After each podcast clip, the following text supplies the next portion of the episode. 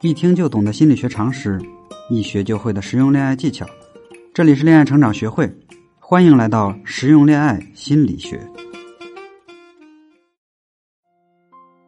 最近啊，有很多小姐姐们都进入了甜蜜的恋爱期，那么随之而来的又有一个问题：为什么我的朋友圈各种撒狗粮，可是我自己的男朋友却从来不在朋友圈秀恩爱呢？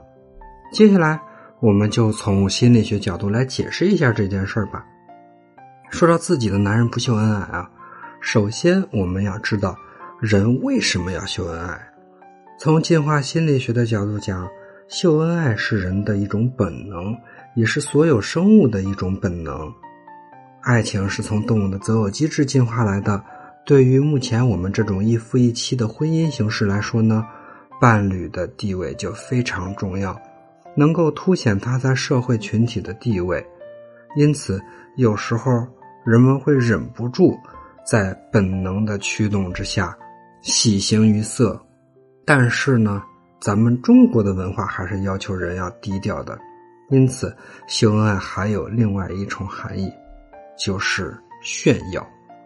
作为一种动物呢，雄性要获取雌性坚定的芳心，必须要让雌性知道。自己比其他雄性更有能力。野生动物可能会炫耀自己的猎物或者巢穴，人类需要炫耀自己的房产、自己的名车，或者炫耀朋友的质量、数量。同理，拥有一个好的伴侣也是一种意义上魅力的象征，需要秀一下。古人有句话嘛：“兄弟如手足，妻子如衣服。”我们就可以从另一个角度来解释。穿好衣服是不是一件值得给别人看的事情呢？一个妻子就相当于是男人的第二张脸，对吧？在如今发达的社交网络上呢，公开秀恩爱这种行为啊，也是自我形象构建的一部分。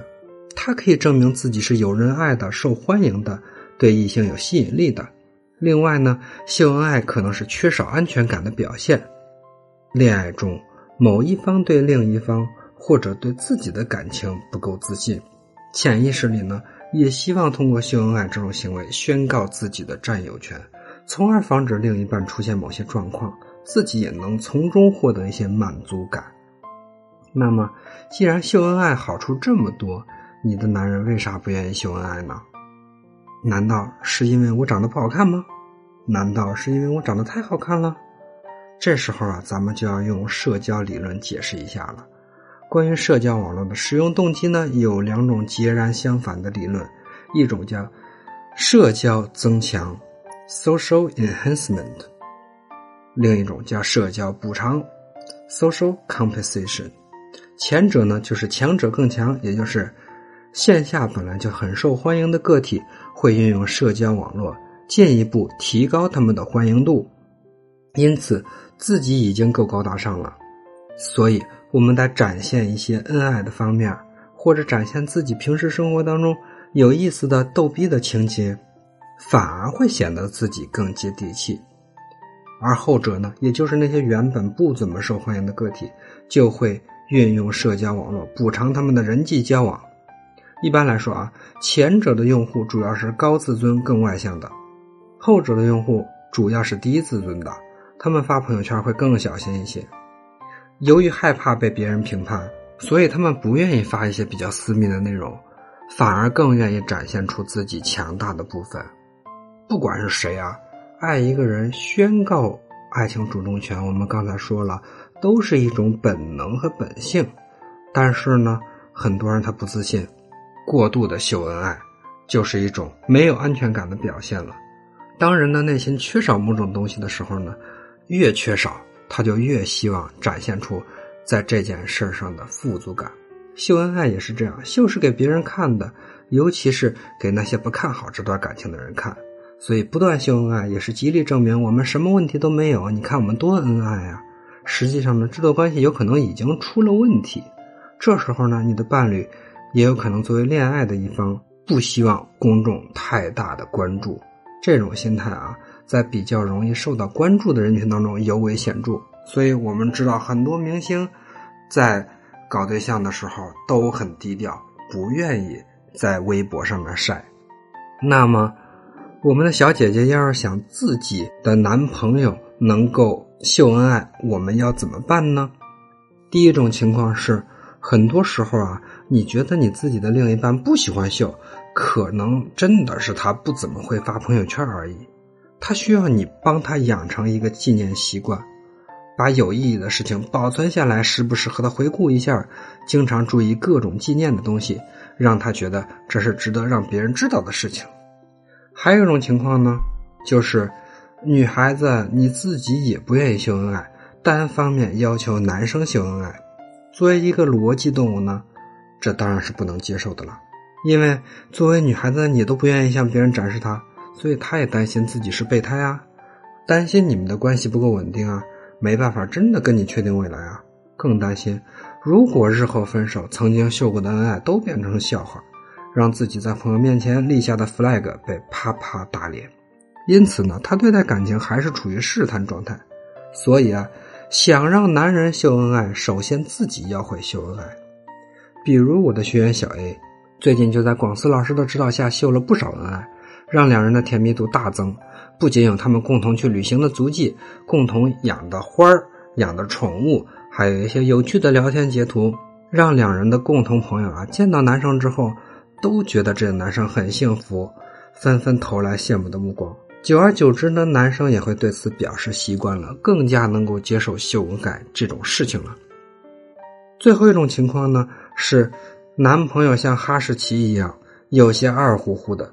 会用惊奇的脑回路和独特的方式来表达他的爱，比如说吧，他去日本出差，本来呢要给你带纪念品，你期待他会带一些化妆品或者小电器回来，最不济带个马桶盖对吧？可是呢，谁知道他买了一把开刃的武士刀回来，还在刀柄上刻了女朋友的名字。对于这种人呢，他不是不愿意秀啊，而是你没觉得他在秀。他的心里是期待和你更接近的，你需要先肯定他对你的爱，说收到礼物很开心，可是这把刀我不敢用啊。如果下次是化妆品或者好吃的东西的话，我会更高兴的。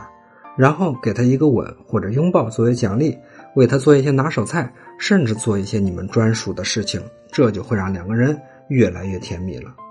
很多时候啊，直男的思维无法猜到女孩子怎么想。他不知道怎么做会让女孩子开心，对于秀恩爱这件事也是一样的。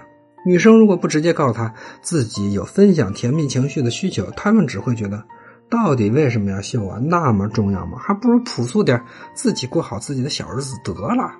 所以姑娘们啊，咱们要是想让他秀恩爱，直截了当的提要求，直接告诉男朋友，告诉他很多事情啊，只要你在朋友圈夸夸我，我就很开心啦，我们的矛盾也就解决了。男人发现这件事有好处，他当然也就会多做了。其实啊，想让男朋友对全世界说爱你，最关键的，咱们还得提高自己的优势。例如啊，健身来让自己的气质和身材变得更好，提高自己的穿衣品味，学一些化妆技巧，这个都可以听广思老师的直男说课程，都有相关的一些知识。这时候呢，只要你往他的身边一站。他就能招来周围人艳羡的目光，这时啊，不用你催促，他自己就会非常愿意把你秀给大家看，生怕别人不知道你俩是一对呢，省得有其他人过来打你的小算盘。好了，今天的内容就到这里。如果大家想了解更多婚恋方面的技能啊，可以关注我们的微信公众号“恋爱成长学会”，或者勾搭我们的小助理。